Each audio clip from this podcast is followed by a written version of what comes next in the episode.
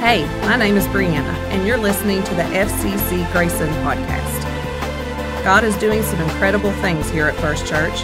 To learn more about FCC and maybe plan your visit, head on over to fccgrayson.com. We hope today's message gives you hope, inspires, and encourages you in your walk with God. Let's dive into today's message. All right. Good morning, everyone. Well, whether it's morning or afternoon or evening, whenever you're watching this and whenever we get this posted, um, my name is Ben James. I am pastor here at First Church of Christ in Grayson. Um, as I started my sermon yesterday, I, uh, I want to start at the same today because I'm making this as a result of our live stream feed um, being absolutely horrific yesterday. So, our apologies for that. Uh, thank you for your grace and your mercy that you've extended to us and your understanding. Uh, but as I started yesterday, I do just kind of want to uh, make a statement that we are in the middle of November now, and we have been here since the middle of March. Uh, some of us maybe even longer. Uh, in the middle of what uh, what 2020 has brought us, kind of the chaos, the uncertainty, uh, and just the different avenues and aspects that we are facing, situations uh, within our world. I just want to kind of make a plea to you this morning. Just be gracious to one another, show some compassion, have a little bit of tolerance. Uh, because none of us have ever navigated through this before. And quite honestly, most of us are um, we're weary. I, I think every one of us, on some level, to some degree, we are weary on a, on a soul level, on an emotional level, on a physical level, on a mental level. I think that uh, no matter what we feel, uh, our opinions, our perspectives on anything that we've faced so far this year, um, we're weary with just dealing with things on a daily basis that we're not used to dealing with. So I just encourage you guys to um, to be gracious to the people. Be gracious to the people out in public. Be gracious to the people at the bank, the grocery store, where you're where you're getting your supplies at a at a at a restaurant you may be uh, patroning. Just have some grace for them because we're uh, we're all pretty uh, we're all pretty raw and we're, uh, we're we're even hypersensitive in, in some areas. So, with your family, with your spouse, with your kids, with your friends, with your coworkers, with your church family, um, with your pastor, with the live stream feed at FCC Grayson, just let's be gracious. But this morning, what I want us to do is we have been talking in our Redeemer study as we've moved through this. We've kind of spent the last couple weeks looking at the more practical areas of how this plays out. Uh, we spent a good deal of time talking about the vertical relationship that we have between us and God. And actually, that can extend back even into our summer in the Psalms. But the past couple weeks, we have looked at more of a practical application or a day to day playing out between how we relate not only to God, but how that relationship influences our relationship with others. So, today we're going to be talking about forgiveness. Now, last week we talked about reconciliation. And I made the statement towards the end of my message last week. And I said that true biblical forgiveness, because we're in basically, we're in part B of a two part message here on forgiveness. But last week I highlighted and made the statement that true biblical forgiveness cannot be achieved without having uh, reconciliation in our heart. And we looked in 2 Corinthians chapter 5 last week, and we talked about this ministry of reconciliation that God has reconciled us. If we're believers, He has reconciled us to Him, and He has also given us the ministry of reconciliation. And it also says in that passage that God is, uh, He's making His appeal to non believers God appealing to them through us. And really one of the key verses that we looked at in that passage was 516 out of 2 Corinthians where it talked about us regarding no one in the flesh. says that we used to regard Jesus in the flesh, but as, as our Redeemer, as ones who stand redeemed, as believers in Jesus Christ, we regard him in the flesh no longer. So, this morning, as we move into forgiveness, let's make sure that we understand and are constantly viewing forgiveness through the lens of reconciliation. That we no longer see anyone the way we used to see them. We no longer see anyone, believer, non believer, doesn't matter the, the demographic, doesn't matter ethnicity, doesn't matter social standings, political affiliations. We see no one the way that we used to as a believer in Jesus Christ, which the way that we used to was we regarded them in the flesh. So this morning, I want to ask you to go ahead and turn in your Bibles. We're going to be going to Matthew chapter 5. So, Matthew chapter 5, we're going to be talking about forgiveness from me to you and likewise. We're going to be talking about forgiveness on this horizontal plane, this relational plane that, that we have together as believers in Christ and as we have with others, just, the, just mankind in general. Now, remember, if our vertical relationship isn't right. And this is really, really important for all of us to understand. If our relationship with God, that vertical relationship, as we've talked about, is not right, if we've not taken care of the vertical forgiveness, which we covered in both our talks on repentance and on justification, if we don't have that right, then we're truly not going to be able to walk in biblical forgiveness. But let's read from Matthew chapter 5 this, this morning. We're going to be reading verses 21 through 24. And verse 21 starts by saying, You have heard that it was said to those of old, You shall not murder, and whoever murders will be liable to judgment. But I say to you that everyone who is angry with his brother will be liable to judgment. Whoever insults his brother will be liable to the council. And whoever says, You fool, will be liable to the hell of fire. So if you are offering your gift at the altar, and there remember that your brother has something against you, leave your gift therefore, uh, leave your gift there, excuse me, before the altar and go. First be reconciled to your brother, and then come and offer your gift. Will you pray with me? Before we get into uh, the, the meat of the message this morning. God, thank you. Um, this, this, this just kind of serves as a reminder to me of uh, you being a God of multiple chances. And I'm so glad that you don't give up um, on me, on us, uh, the first time that we fail. God, I pray that you were pleased with the reading of your word. I pray that, you, uh, that you're pleased with what we do uh, in this message today. God, I pray for every person that's watching this, every person that's hearing this, whether it be now or whether it be in the future. God, I pray that you open, open hearts, open minds, open ears, and allow us to receive what you would have us to receive this morning. Father, I pray for me. I pray that you use me as a vessel that uh, Holy Spirit, you inspire my words and you speak. As I give voice to your words this morning, I pray that I lay as much of me aside as I can and allow you to speak through me. In Jesus' name, amen.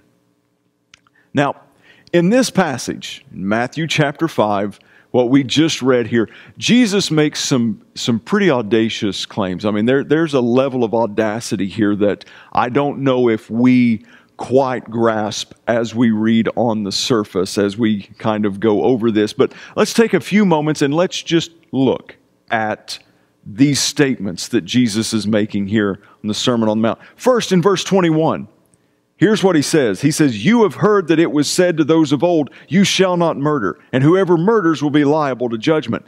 But I say, that everyone who is angry with his brother will be liable to judgment. Whoever insults his brother will be liable to the council. And whoever says, You fool, will be liable to the hell of fire.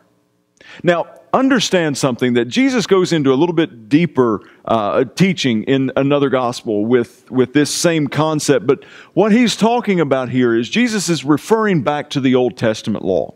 And he's saying that you've heard it said, or you've been instructed to, or this is what you've been taught. And he's not taking away from the law here, but what he is doing is that he's building on it. Because what he's doing is he said, the law's standard is right here. This is the standard that the law set that says basically, don't do it.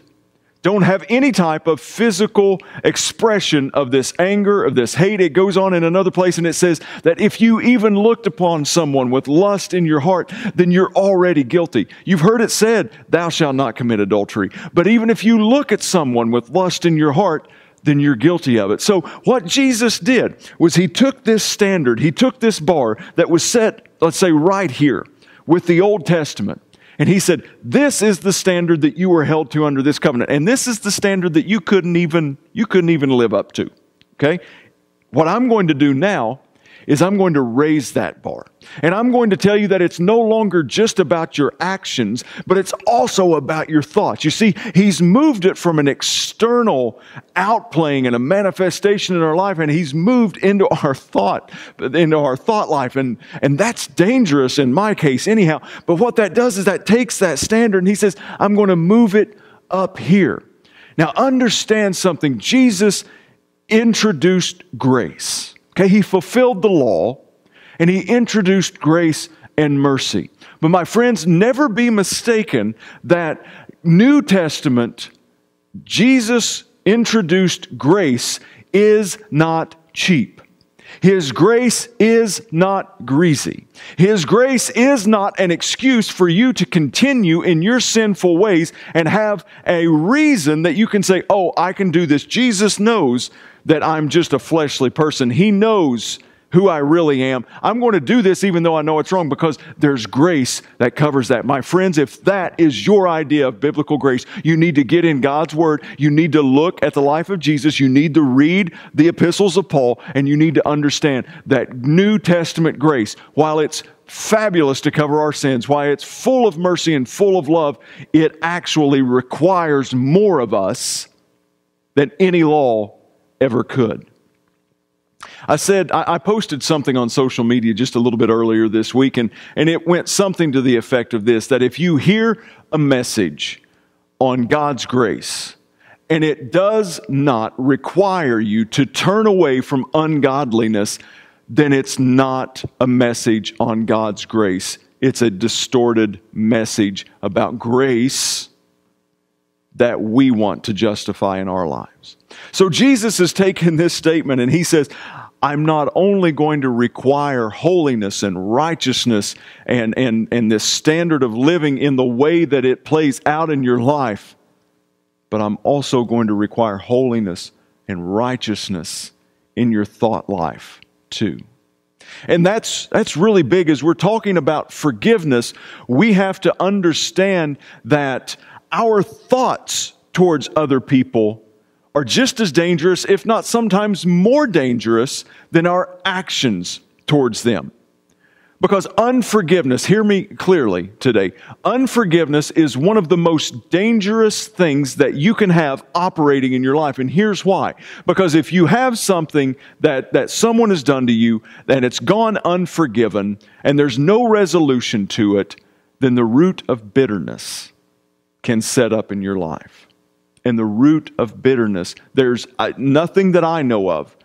I, I, maybe I won't say that. There's very few things, in my opinion, that will distance your relationship with God more than bitterness in your heart and undealt with unforgiveness and offense in your life. So I'm going to talk this morning. We're going to ask the question why. And that's the only question. Why is forgiveness on the horizontal scale, on the horizontal relationships, why is forgiveness such an important concept? I think one of the reasons, maybe the biggest one, we find out next in this in passages 23 and 24 of Matthew 5. Verse 23 says, So if you are offering your gift at the altar, excuse me, and there remember that your brother has something against you, leave your gift there before the altar and go. First, be reconciled to your brother, and then come and offer your gift. Now, a couple weeks ago, we did uh, we, we, we had a message in this study on purpose and we looked at our individual purposes and we looked at how our purpose is to be in christ that's it. That's that's our purpose. But before i got into that message i kind of took a moment to make a statement as pastor here at fcc grayson to clarify our purpose here as a local church. And that purpose for First Church of Christ in Grayson, Kentucky is for us to glorify God, to bring Him glory in everything that we say and everything that we do. So let's read this passage again with that as the standard, as an understanding that that is our purpose, to glorify God. So if you're offering your gift at the altar, which is glorifying God, you're, you're offering something to God and there remember that your brother has something against you. Leave your gift there before the altar and go. First, be reconciled to your brother, and then come and offer your gift. You see, it's so important for God to God and for Him to be glorified, that if there's any type of chasm in between His people, this is talking about brothers and sisters in Christ, if there's anything that's coming in between them and there's a chasm between that relationship, God says, that thing that I've called you to do, that very commandment that I've given you to offer praise to me, to worship me, to glorify me, I want you to put that down, whatever you're getting ready to give me as a gift. I want you to go, I want you to fix that relationship, I want forgiveness to be extended, I want reconciliation reconciliation to happen, and then I want you to come back, and then I want you to offer it. Church, it's a really big deal in us glorifying God that our relationships are right with one another, that we don't harbor this bitterness and unforgiveness towards others. So that's the first, that's maybe the biggest why that we're going to cover today. The next one is actually just in the next chapter over, Matthew chapter 6. Why is it important for us to forgive one another? Matthew chapter 6, verses 14 and 15. For if you forgive others their trespasses, your heavenly Father will also forgive you yours. But if you do not forgive others their trespasses, neither will your Father forgive your trespasses. Now, I'm going to make a statement here, and then I'm going to go back and read this again just so you don't think that this is Ben's prerogative on this or this is my opinion or my interpretation of this. If there is unforgiveness between you and your brother or your sister, if you have bitterness and unforgiveness that you are harboring in your heart, my friends, you are standing a very real chance of not being forgiven in the eyes of God. If there's unforgiveness and bitterness in this vertical, in this horizontal relationship, then there's a really good chance that God's not going to forgive you your sins and your trespasses also because the vertical and the horizontal need to mirror one another. And without the vertical, we're not going to be able to sufficiently operate in our relationships in the horizontal. So, again, I told you that I was going to read this so that you knew that it wasn't just my opinion. For if you forgive others their trespasses, their sins, their wrongs, their offenses towards you, your heavenly Father will also forgive you. Good. Okay. Awesome. There it is. But if you do not forgive others their trespasses, so if there's unforgiveness, bitterness there, in your heart, if you don't forgive them, neither will your Father forgive your trespasses. Kind of stings a little bit, doesn't it? I mean, that's, that's dangerous ground. But how many of us, oftentimes, so many of us like to harbor this unforgiveness and this bitterness because we love the concept of justice. We love the concept of vengeance. We love this passage that they will get vengeance. But the tricky part that we have sometimes is that we like our idea of vengeance a whole lot better sometimes than what we like God's. And that's what the scripture says. Is, is that not right? That vengeance is mine, says the Lord. So vengeance is His, not ours. You see, we really like grace. We really like mercy. And we really like this forgiveness concept when we're talking about our faults and our failures and the way that other people should treat us. But if somebody else wrongs us, offends us, hurts us, trespasses against us, sins against us, then we want the hammer of judgment and, and holy righteousness of God, and we want His vengeance to come down upon them. You see, because if I'm being really transparent with you here, this passage that we just read out of Matthew 6 is not one of my favorite passages of Scripture. I'm, like I said yesterday, if I was writing this, I would have been very tempted to leave that part out. But the good news is that I didn't, and it's not. It's right there. Forgive others, you'll be forgiven. Don't forgive others, you won't be forgiven. So, our forgiveness vertically and our relationship vertically, there is an element of that that hinges on our horizontal relationships as well. Now, let's, uh, let's, let's look at another why. Let's look at John 17. Turn to the Gospel of John, chapter 17.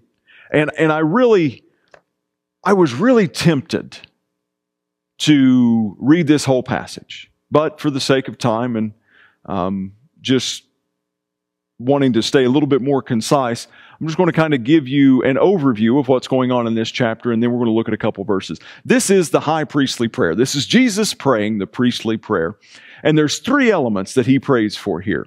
The first element is that he prays for himself. He prays for his ministry. That's verses one through five. He prays for God's will to be done in his life. The second portion of it, he talks, he, he begins to pray for his disciples. So those ones, the ones that are following him, that are doing ministry with him, that have devoted their lives to him on earth, that are physically following him, he prays for them also. But then the third element of prayer in this is that he begins to pray for all believers at all times.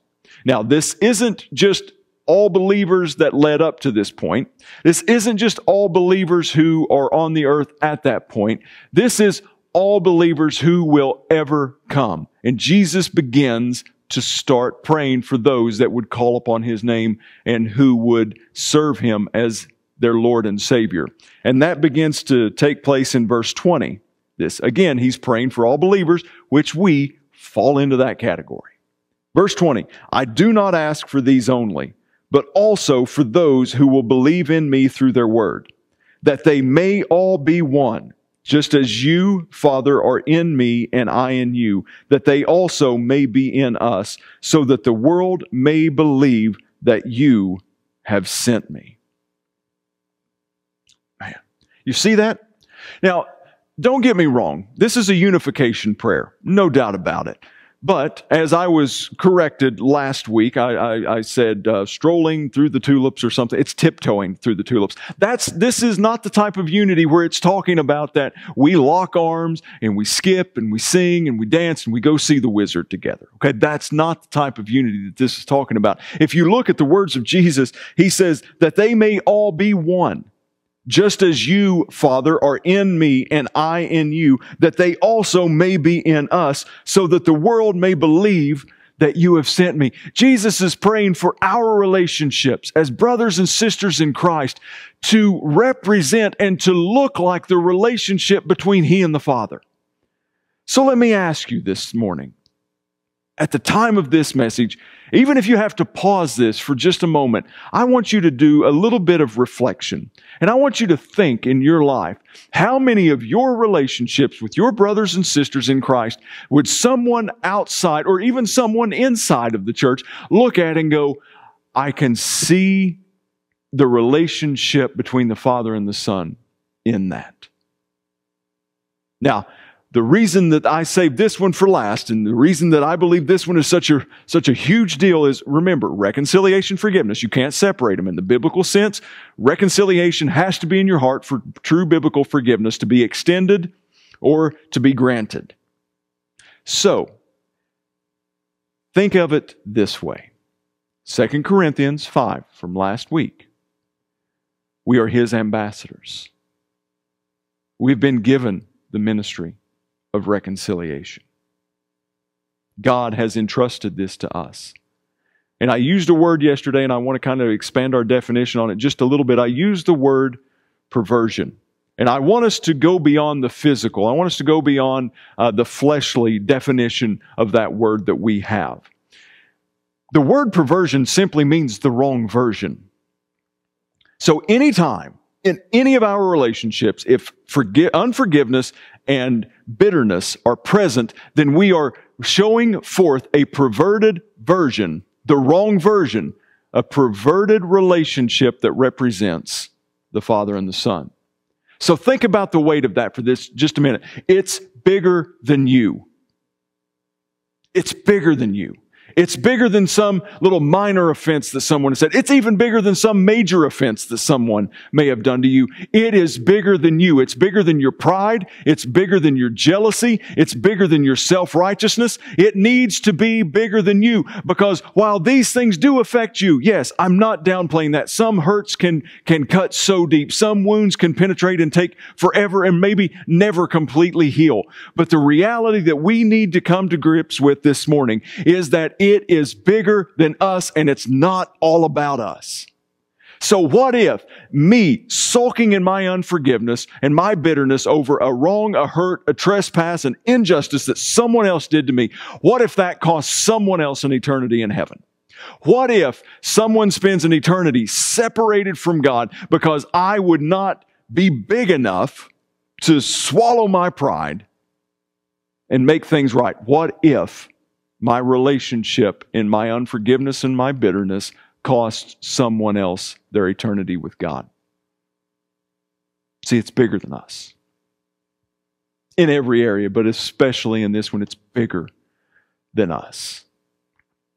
Matthew 18, I'm going to close really quickly with just a reference to this. You can turn there if you would like. If you don't, that's fine. And this, this is a value of this house also. And I, am I'm proud to say that as a pastor, and I'm sure it always has been, but I can definitely tell you that it is now.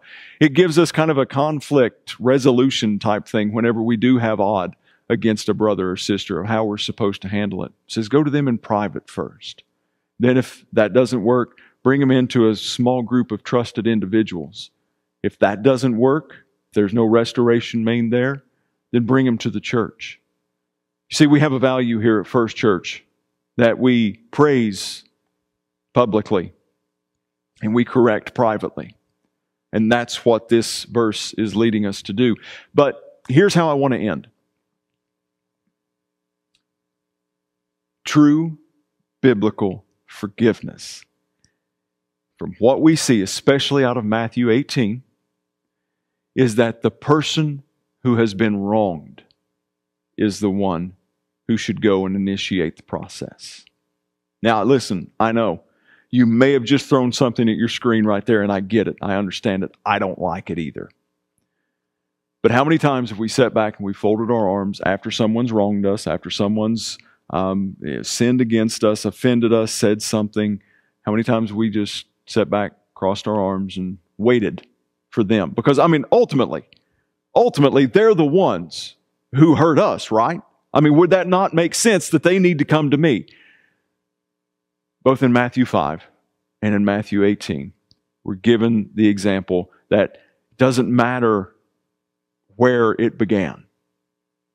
But if you have odd against a brother or sister, if you have unforgiveness, if you have bitterness in your heart, friends, I earnestly plead with you deal with that because it's not only affecting you negatively, but it may very well be affecting a non believer negatively in the way that they view us being ambassadors. And that may very well affect the way that God makes his plea through us.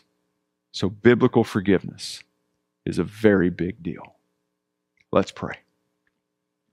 Father, thank you so much for this word. God, I pray that it convicts our hearts. I pray that um, that there are areas in us that you have revealed through this. And God, I pray that if there's any unforgiveness, there's any bitterness in our hearts towards our brothers and sisters, and God, towards anyone, that we would understand the gravity that you are making your appeal through us to reconcile a lost and dying world to you. Through your Son, we pray. Amen.